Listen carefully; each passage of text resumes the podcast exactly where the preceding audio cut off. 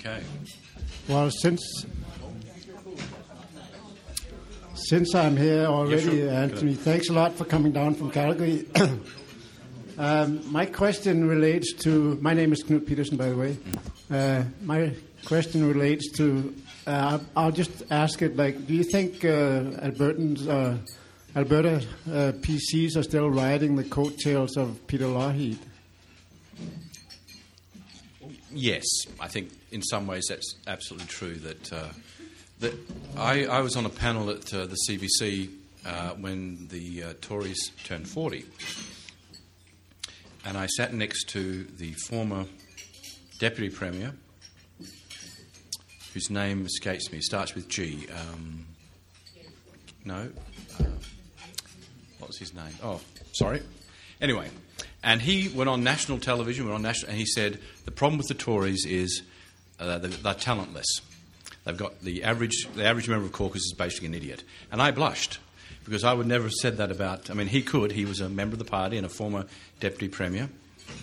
And uh, Gerritsen, Ger- Gerritsen, is it Gerritsen? Anyway. Uh, and so, to that degree, the, the, the, the, party that came in 1971 responded was a, a, new, a breath of fresh air in 1971, responding to a fairly stodgy set of political institutions and a party that had been in power a long time. And that has been in gentle decay ever since. Why? It's sort of human nature. If somebody comes to you and says, Look, we're going to change the world, join me, come and run for me you can buy into that. If you're a fairly, if you've got a good job but you're a smart person and you want to change the world, you can buy into that. By the time you're in for 40 years, it gets difficult to know just how you'll appeal to people to make them run for the party. And the other question is you get, you get vested interests—you know, people get involved and then they like to pass on their seat or implicitly pass it on to somebody else. And you get these vested interests that make hard for new and different ideas to get into any party. So, in that sense, yes, they are resting on it, but it's also started to cost them. And uh, it's pretty clear that the, the party, and one of the things that Jim Prentice has noticed, is that the party needs to be renewed from within with, with new people and new ideas and more energy. Uh, and, but that's hard to do. And again, he's done it in to the degree he has done it by over, over by managing local nominations. He has offended one of the deep populist traditions of Alberta, which is that local people get to select their local candidates. And uh, he was poorly advised or doesn't understand how many people within his own party hold that to be a very important principle. And, we're, and so I know a number of people who've left the party or decided not to work for the party because they, they think he just doesn't understand that this is the sort of party we are. Local association members do this. So, yes, they're riding on it, but it's a decaying asset, sort of a wasting asset. My name is Henning Mundel, and first of all, thank you very much for bringing this talk during the midst of our provincial election campaign. Okay. And very unabashedly, we have two NDP candidates here my wife, Bev, back there, and Maria, who's not sitting here, but she's behi- standing behind me at the phone, but uh, at the mic. But I want to ask what other provincial candidates are there in the room? Any others? Okay, fine. So you can made now the say what point. you want to say? Yeah, Okay. fine. Your question. But that wasn't my question. My question was really so is Prentice does he want to be so counter to the very popular Ralph Klein, who admittedly in his last term, self admittedly, had no plan, Yeah. that he's going to go for a 10 year plan. And therefore, somehow he's going to triumph. Yeah.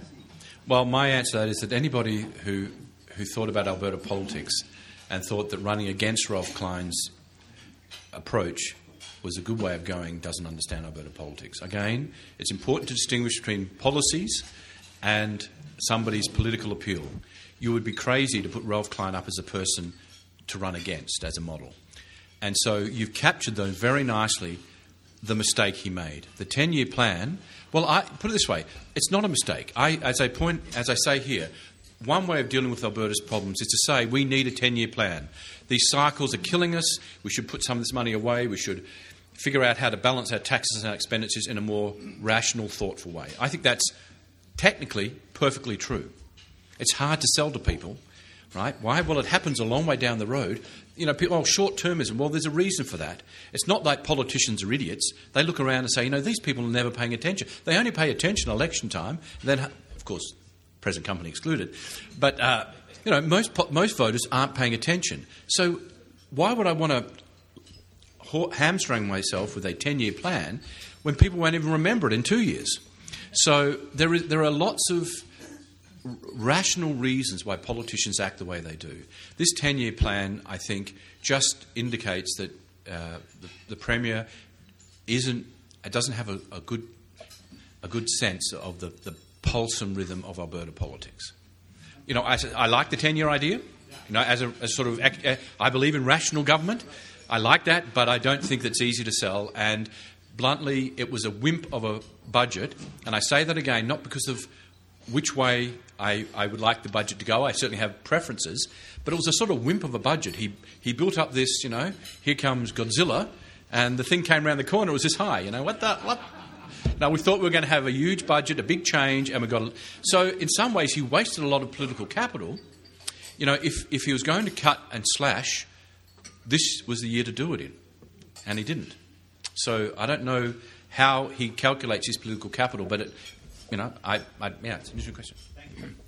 Terry Shillington, thank you very much for a, a very refreshing approach to uh, politics. okay, thanks. I am intrigued by your your, com off, your kind of offhand comments about the Liberals mm-hmm. uh, not getting populism. Yeah. I, I think that uh, John Chrétien was probably a populist, but I yes. I wonder do the provincial Liberals insist on picking bookish people rather than uh, people of the uh, uh, grassroots, or how do you explain that? You're right about Jean Chrétien. Absolutely. His little guy from Shawinigan, some of which was a bit of a paid up act, was, uh, was an appeal. And, and what did it allow him to do? It allowed him to move from the left. If you look at what happened after the 1993 election, he moved from a left wing agenda to a right wing agenda. If you look at his left wing agenda, to get rid of the free trade deal, get rid of the GST, raise spending. What did he do? He threw the Liberal book away and he got the Reform book. And he went, okay, we're going to cut spending we're going to keep the GST, we're going to keep free trade. Uh, and the, the only substantial cut in Canada's history, in Canada's history, to government, federal government expenditures happened under the Paul Martin, the Martin Chrétien government. $40 billion. The only time in Canadian history that the size of federal, or the federal uh, expenditures actually went down a bit instead of either slowing down or going up. The only time. And that little guy from Shawinigan Act was, or whatever it was, was allowed him to say, You have to trust me. Things are bad.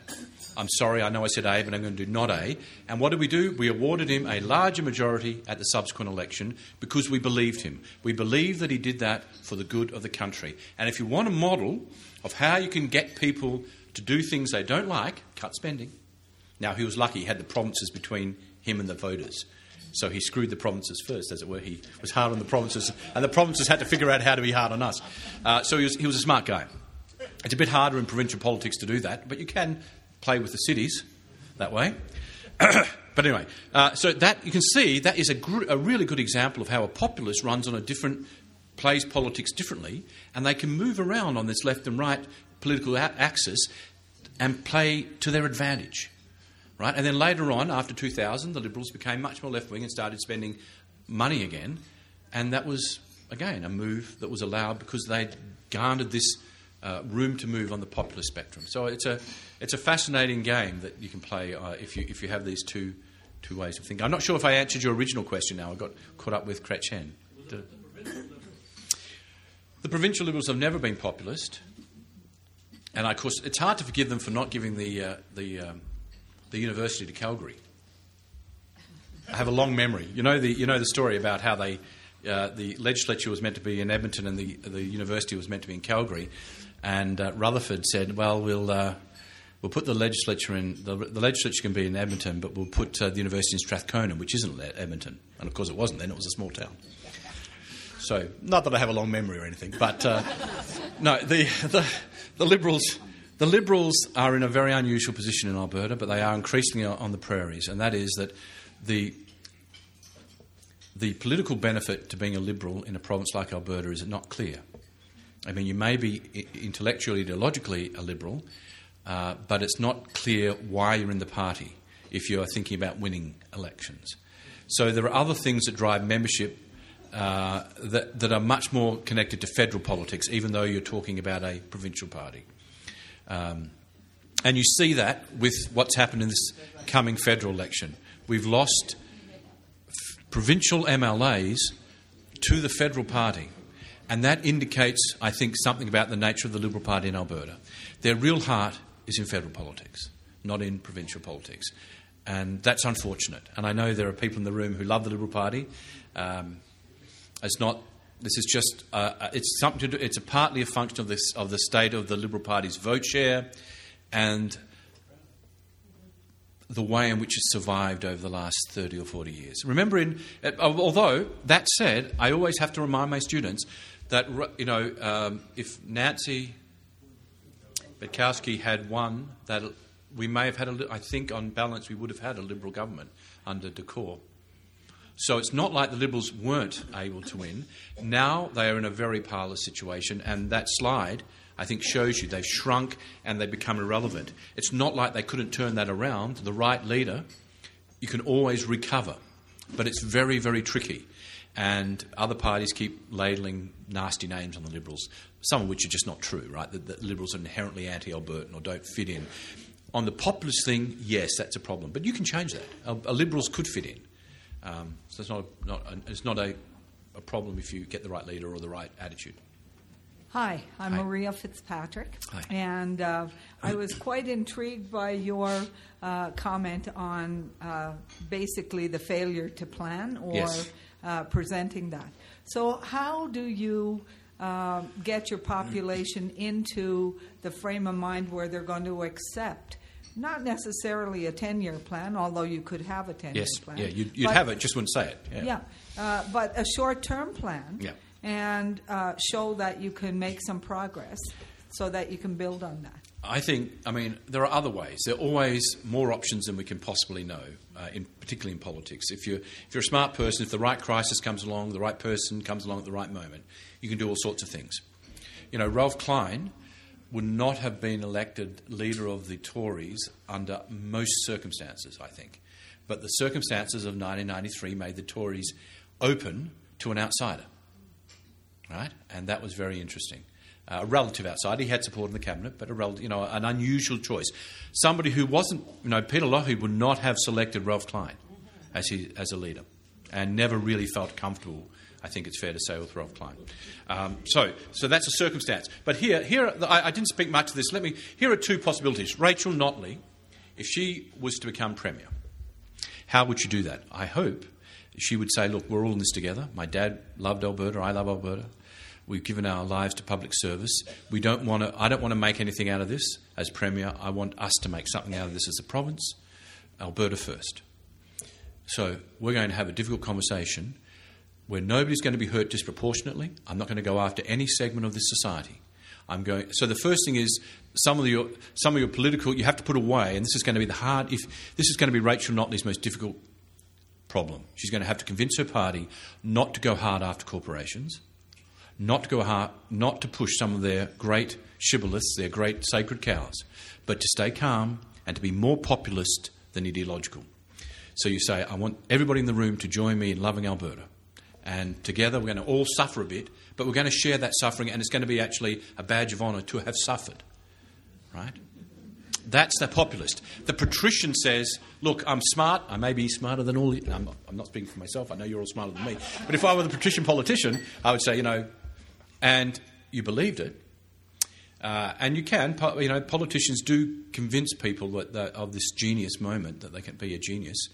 Um, and I'm going to show you the way out of the valley. You know, we're going to we're going to go together, walk together, out of this valley and into the light. And so, and here's the plan. And I think Prentice could have done it. He maybe still will. but it's a, it's a surprising. His current policies are a surprising mix.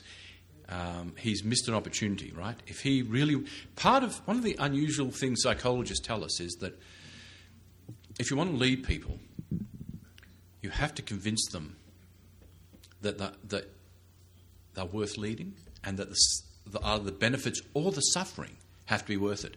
So Prentice would have been better off to have cut government, from this perspective, to have cut government spending much more than he did and tell Albertans we're in this together and suffering is part of what will, what's necessary to be good Albertans and will lead us out. And so the Ralph Bucks, if, uh, if anybody, Ralph Klein was determined, this is the nice, absolutely perfectly nice part of Ralph Klein. He was determined to give Ralph Bucks because he was convinced he'd given a personal commitment to each Albertan that when we had suffered from cuts, we would then benefit. Now, 400 bucks, you know, we could argue about the, certainly the public policy benefit of 400 bucks. It, but for Ralph Klein, it was the fulfillment of his understanding of Albertans and Alberta politics that he gives everybody 400 bucks. Thank you for the cuts of pain you went through with us together, and here's your reward. And it's a very interesting, you know, we can argue about the merits or not, but you can see that sort of politician can do things with people because they are on the same team rather than anything else. And that's so. I think you know if if Notley were to win this election, I fully expect I would fully expect that in time that we would get a PST. Um, that we would get maybe a change in the way the royalty regimes are enforced, at least, uh, and things like that. But it would take time. She has to move people with her rather than get ahead of them. You know, Ralph Klein would say, and I mean, he said these things, and I wrote, you know, it can't be real, but You'd say, well, you know, how do you lead? Well, you see where the group's going and go and stand in front of them. and you'd, you know, you say, well, he's not going to win a Nobel laureate with that, right? But on the other hand, there was a, there was a deep sort of sense of that's how we thought about politics. You sort of looked around and said, well, what do people want me to do? What, what are we sort of here for? Okay, that seems reasonable. Let's all go and do that together. It sort of made common sense. Anyway. My name is Mary Shillington. Thank you very much for your presentation and your sense of humor and your lovely accent. Thank you. Um, you probably heard that last night this room was full mm-hmm. with yes. the Left, uh, Lethbridge East uh, Forum. And a question that was asked was uh, um, how do we get people to vote? And you, you know the figures that yes. I think it's 28% in Alberta that voted. Uh, last time, uh, and I know that from canvassing, uh, I ran into in two blocks four men between the ages of mid 20s and 40s who had never voted and did not think they would want to vote again. Uh, one guy said he was too lazy. Uh, so, what would you? What kind of advice would you get, and what are you seeing in the research you're doing? Okay. Well, uh, I, I, know everybody in the room is going to vote, so I can tell this story. I, uh, was invited down to City of Calgary to give a, a, lecture on voting, and I stood at the front and I started by saying, well, personally, and this was to a group of young people, maybe 100, 250, 100 or 200. I said, personally, I don't mind if you don't vote. It makes my vote worth more. And the, per- the woman who organised it was up the back going,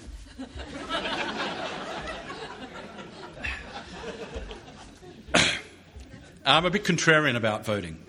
I love voting. I vote whenever I can. I try not to vote under anybody else's name all that stuff. I, exactly. No dead people. Uh, I, do have a contrarian view on many things, as uh, Monica, my Lethbridge wife, will tell you. Uh, I'm often contrarian. Um, I think we've constructed voting incorrectly. We construct vote, voting as a collection of our individual interests together to tell government what to do. That is nonsense. It's palpably nonsense. Uh, and if you want to know the mathematics of it, you look up something called Arrow's theorem, which will show you that you cannot add people's preferences up into a coherent order. You cannot rank things if you ask more than about 10 people more than three options. You can't get a, a, logical ranking. But that's, that's the mathematics. The reality is, I think, this. You, why do you vote? You vote for two reasons. You vote because if you don't vote, people like you, people with interests like you, not your interests, but people like you and people with interests like you, aren't heard as much. But more importantly, it's a marker of your membership of a community. We should not vote so our interests are taken account of. We should vote because it's our obligation as good citizens. It's a marker of our desire to support our community and to uh, have a say as a, our subsection of that community for that subsection to be represented in some way in our political discourse. And what we've done is that we've fallen for the, what I think of the radical individualism of the modern era, as if it's all about me and my interests. But any intelligent person knows that can't be true. If I do or do not vote, my personal interest, that's not going to have any impact. The chances of my vote having a sway on anything are so close to zero that they are zero. So if you try and convince people, and as we have done with hundreds, billions of dollars around the world, that it's about their interests being included, we are simply barking up the wrong tree. The right tree to bark up is this is an obligation, it's a marker of your love for or commitment to your community. And the reason, mean, some of the research that tells us this is the guy, wonderful research in America at the moment, where they've had done this natural experiments during elections. When you go home, you put a marker on your side, on your house, big green sticker, if you voted. What happens? Everybody votes. Why? Because voting is not an individual action, it is a collective action. And we are embarrassed if our neighbours know that we are not interested enough in our community not to vote.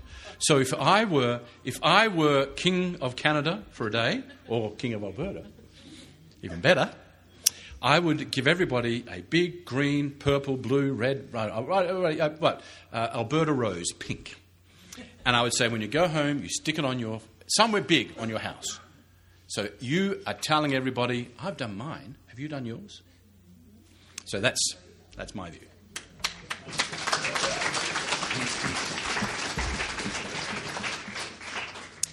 Professor, I, I uh, the name is Frank Toth. I'm, I'm, I'm, a little negative to some of the assertions you made. Okay. Uh, you have a right to your feelings. Mm-hmm. Uh, and I understand why Mr. Harper donated $27 million to your university. He was the head man of the Fraser right wing Fraser Institute. And that uh, I would like the selection co- committee of the SACPA to have few professors from Lethbridge University and you to have a little debate here. It would be very, very interesting. Okay. Now, secondly. Well, hold on, no, hold on, no. Before you say, I, am sorry, I have to respond to that. I've never had any money from Mr. Harper. Uh, my department, I don't think, I has never has never directly benefited. So I really wish you hadn't had, hadn't cast whatever aspersion you'd. No, no, no, no, I mean, no. It's not as that's just not a nice. That is not a nice way to treat a visitor. The University of Calgary is the alma mater of of Mr. Harper. The fact that Mr. Harper went to University of Calgary does not condemn the rest of us. No, I, I didn't. So let's not talk about it. You take it. You take it for what it's worth. Secondly and thirdly, I, I think most people abhor pollsters there's many sane countries don't have allow pollsters when after the writ is dropped. Okay. No, so that's not, no, that's not true. They don't. There's usually a restriction. There's often a restriction as you come up to an election. Some do absolutely ban, yes, yes. but most countries allow some form of polling. Yes. But there's a uh, there's a, a, media ban within the last week or so of the election. Yeah, but that's you true. said yourself, Professor, that if you got fifty thousand dollars, yes, we'll do a poll. Yes. Okay, now the, your question, please. That, uh, we have asked at this place right here, the Treasury of Alberta, the treasurer, what our royalties were. He didn't know. He was asked. He was asked if there's a trace on on the royalties. They, they keep track of royalties. He didn't know. Okay, so the I, I just your question, please. The, the only person country should be able to talk royalties. Your question, please. Okay, okay. talk royalties is Norway. They got 1.1 trillion dollars in their pot. So do you know, Professor, what are I got five five audited reports. Can you tell us what our royalties are today? No, I don't study royalties. You don't know? I do not study royalties. I can certainly royalty. Actually, the application of royalties, uh, which I have known in different times, uh, is very complex, and depends what you mean by royalties. If you mean everything going down a pipe, which means all the flume, all the uh, offshoots of oil and gas, it's extraordinarily complicated. So, no, I can't. But I don't pretend to. I've never said I do, and I don't pretend to. Um, I certainly think that we, we may, it, it's certainly true that we most probably don't get enough out of our royalties. I never mentioned how much we get. Um, well, actually, I do know how much we get in terms of gross numbers, but I have no idea how much we charge for a toluene or a, uh, you know, another element of the gas that we send down a pipe. I don't know that. Next questioner. My name is Douglas Mitchell, and I will not apologize for my accent. Um, I really appreciate, Dr. Sayers, your uh, independent um, and unbiased evaluation of what's happening here in Thank you. Alberta. And uh, I think after listening to two nights of rants from four political candidates, it's pleasing to hear this. I would, however, like to ask a question which follows up on what um, uh, the first question you received regarding personalities. And I am, we came here 39 years ago, it's 1976, and I would like to know whether, and at that time, the Trudeau name was blackballed. I feel there's still a residual overflow from that, which is affecting our friend. He's a different person altogether from his father, and I would like you to uh, to tell me whether you think that the Trudeau name now still has any uh, has any uh, impact on what's going to happen in the coming election. Sure. Uh, I I uh, I know Kent Hehr, and I uh, and his uh, campaign team. Some people on his campaign team, and they have certainly told the federal government party not to send Trudeau into Alberta during uh, this election, or likely as least as possible during the upcoming federal election. So the presumption amongst Liberals in Alberta is that the Trudeau name is still problematic, and it's important to sort of understand what that means. It may not actually mean very much more. That doesn't mean it's not important, though. Than there is an image around the name. It It's not. It's like NEP. Most people who hate the NEP don't know what the NEP was. Apparently, you know, well, this is certainly my experience. If you ask them, they say, "Well, something to do Trudeau and they and the price of gas or something," and but they don't really. But they know they don't like it. And tr- the name Trudeau has some of that halo effect in Alberta. It's not. It's not his policies. It's not him as a person. It's at the that. It's a, it's like a sting. You know, you respond to it. And so, certainly, the Liberal Party is worried about how Trudeau plays in Alberta. I have to say, though, I've been at three events where he was, where he where he came to that he came to here, uh, and the the lineup for people wanting to have the picture taken with him was as big here as it was in Nova Scotia or Ontario. So I'm not sure exactly. It's a very, it's a fascinating social phenomenon. I mean, and Trudeau is a fascinating. I mean, I don't think I'd jump in a pool with my clothes on, uh, but still, you know, the picture on Maclean's with him. But still, he's a fascinating social phenomenon, and it's it's not exactly clear. I mean, perhaps there's a, a marketing genius out there somewhere who can take that appeal that he's got and turn it into something. Uh, it's possible, but uh, but I was amazed. Uh, he stood at a at, our community association a couple of years ago at our pancake breakfast thing, and the, the people just lined up. I mean, Bob Rae was there. People were walking straight past Bob Rae, and uh, you know, Not, no, there was other, there were all sorts of liberal glitterati there, and they straight past them and straight to Trudeau. Could you, could I please get my? Could you sign this? Here's my baby. Here's, it was extraordinary. So, it's a fascinating question. He has an image. He has an effect. Some of it's no doubt negative, or at least you know, politicians are risk averse, particularly risk averse. So the Kent Hehr campaign, Kent Hehr loves Trudeau. Right, he's a very big Trudeau supporter. However, he doesn't want to take the chance that having Trudeau here, you know, Trudeau may add 10% or he may take away 20%. I don't know. He's doing some calculation, and his view is, you know, just soft sell it. So that's what I can tell you. Yeah. Uh, thank you, Mr. Chair. My name is Joseph Natuk. Uh, interesting discussion. I was here last night, and and it's quite revealing. And your presentation this this morning or this afternoon is as well. My question is, you know, I've always, as a, pu- a former public servant, not in this province, I have always wondered what qualifications do our elected or potential elected representatives that run for uh, for, for for their positions have, and uh, quite frankly, I think historically or in the world, there are places that, that there are certain qualifications you must have be, before you can throw your hat into the, uh, the you know to be to be elected or to run for a position in government. So, do you have an opinion on that? Because it's, it's always baffled me you know, we have some real interesting people running, and I'm not quite sure that uh, they're have any qualifications to be Yeah. leaders or, or uh, helping us in the society. No, Okay. quite seriously, Yeah. and I Yeah. really would like your opinion on well, that. okay. Um, uh, again, I, I'm most probably a bit contrarian on this. The, the, I don't know of many countries, I can't think of one, but that have educational, for example, requirements for candidates, but there may be some that I don't know of. Certainly, some countries like America, you have to have been born in the, on, on American soil to, be, to run for president. Uh, and things like that, and we know that Ted Cruz from that famous Albertan has just rescinded his Canadian citizenship, and uh, and just to confirm, he was in fact that because his mother was an American at the time, he, so it's not American soil, but you have to meet the obligations of the Constitution. So he's considered to be American because his mother was American when he was born, even though he was born in Calgary.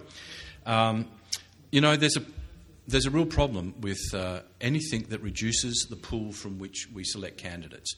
There is a, I, I know there is an honourable attempt to say, no, we should get good candidates. Why don't we have some set of prerequisites, and then we'll guarantee we'll get good candidates? But you actually don't. Why? Because the greatest strength of any society is in its diversity. So as you reduce the pool from which you select candidates, you nearly always do at least as much damage to the way you represent that society in that community. Uh, uh, represent that community in its parliament. So, although, for example, we used to have limitations on, you used to have, have a certain amount of property, a certain amount of wealth before you could run. Uh, that was common in all the world. Uh, did that do us any good? It certainly guaranteed that we got better educated people because at the time you needed a lot of money to get a good education, to have the leisure to get a good education. So it was consistent with selecting better educated people, but at the cost of not representing ordinary people. So the trouble with any plan for selecting a subset of people as better or more uh, better qualified is that you always do some damage to some group. Uh, that is at least as bad as the benefit you gain. I think I, I would say worse, a more, more uh, a bigger damage than the benefit you gain from selecting from a subset. I'm a great believer in the evening effects of power. If we want a democracy, one of its great strengths is its inherent diversity, a sort of chaos. And if you want uh, the greatest um, bulwark against awfulness, tyranny, is actually the natural chaos embedded in democracy. And this is captured with what Churchill said about democracy is a terrible form of government, it's just better than everything else. And he's right. It's an awful way to make decisions, it's messy, it's chaotic, but its chaos is part of our protection against tyranny. So. Thank you very much. With that note, uh, thank you very much, uh, Dr. Sayer, for uh, speaking, us today, speaking to us today on this very timely topic. Uh, just a quick reminder, folks, before you leave. Um, next week, our topic is uh, remote sensing. What can it tell us about climate change? So that's our topic next week. So enjoy your afternoon, and thanks again for coming.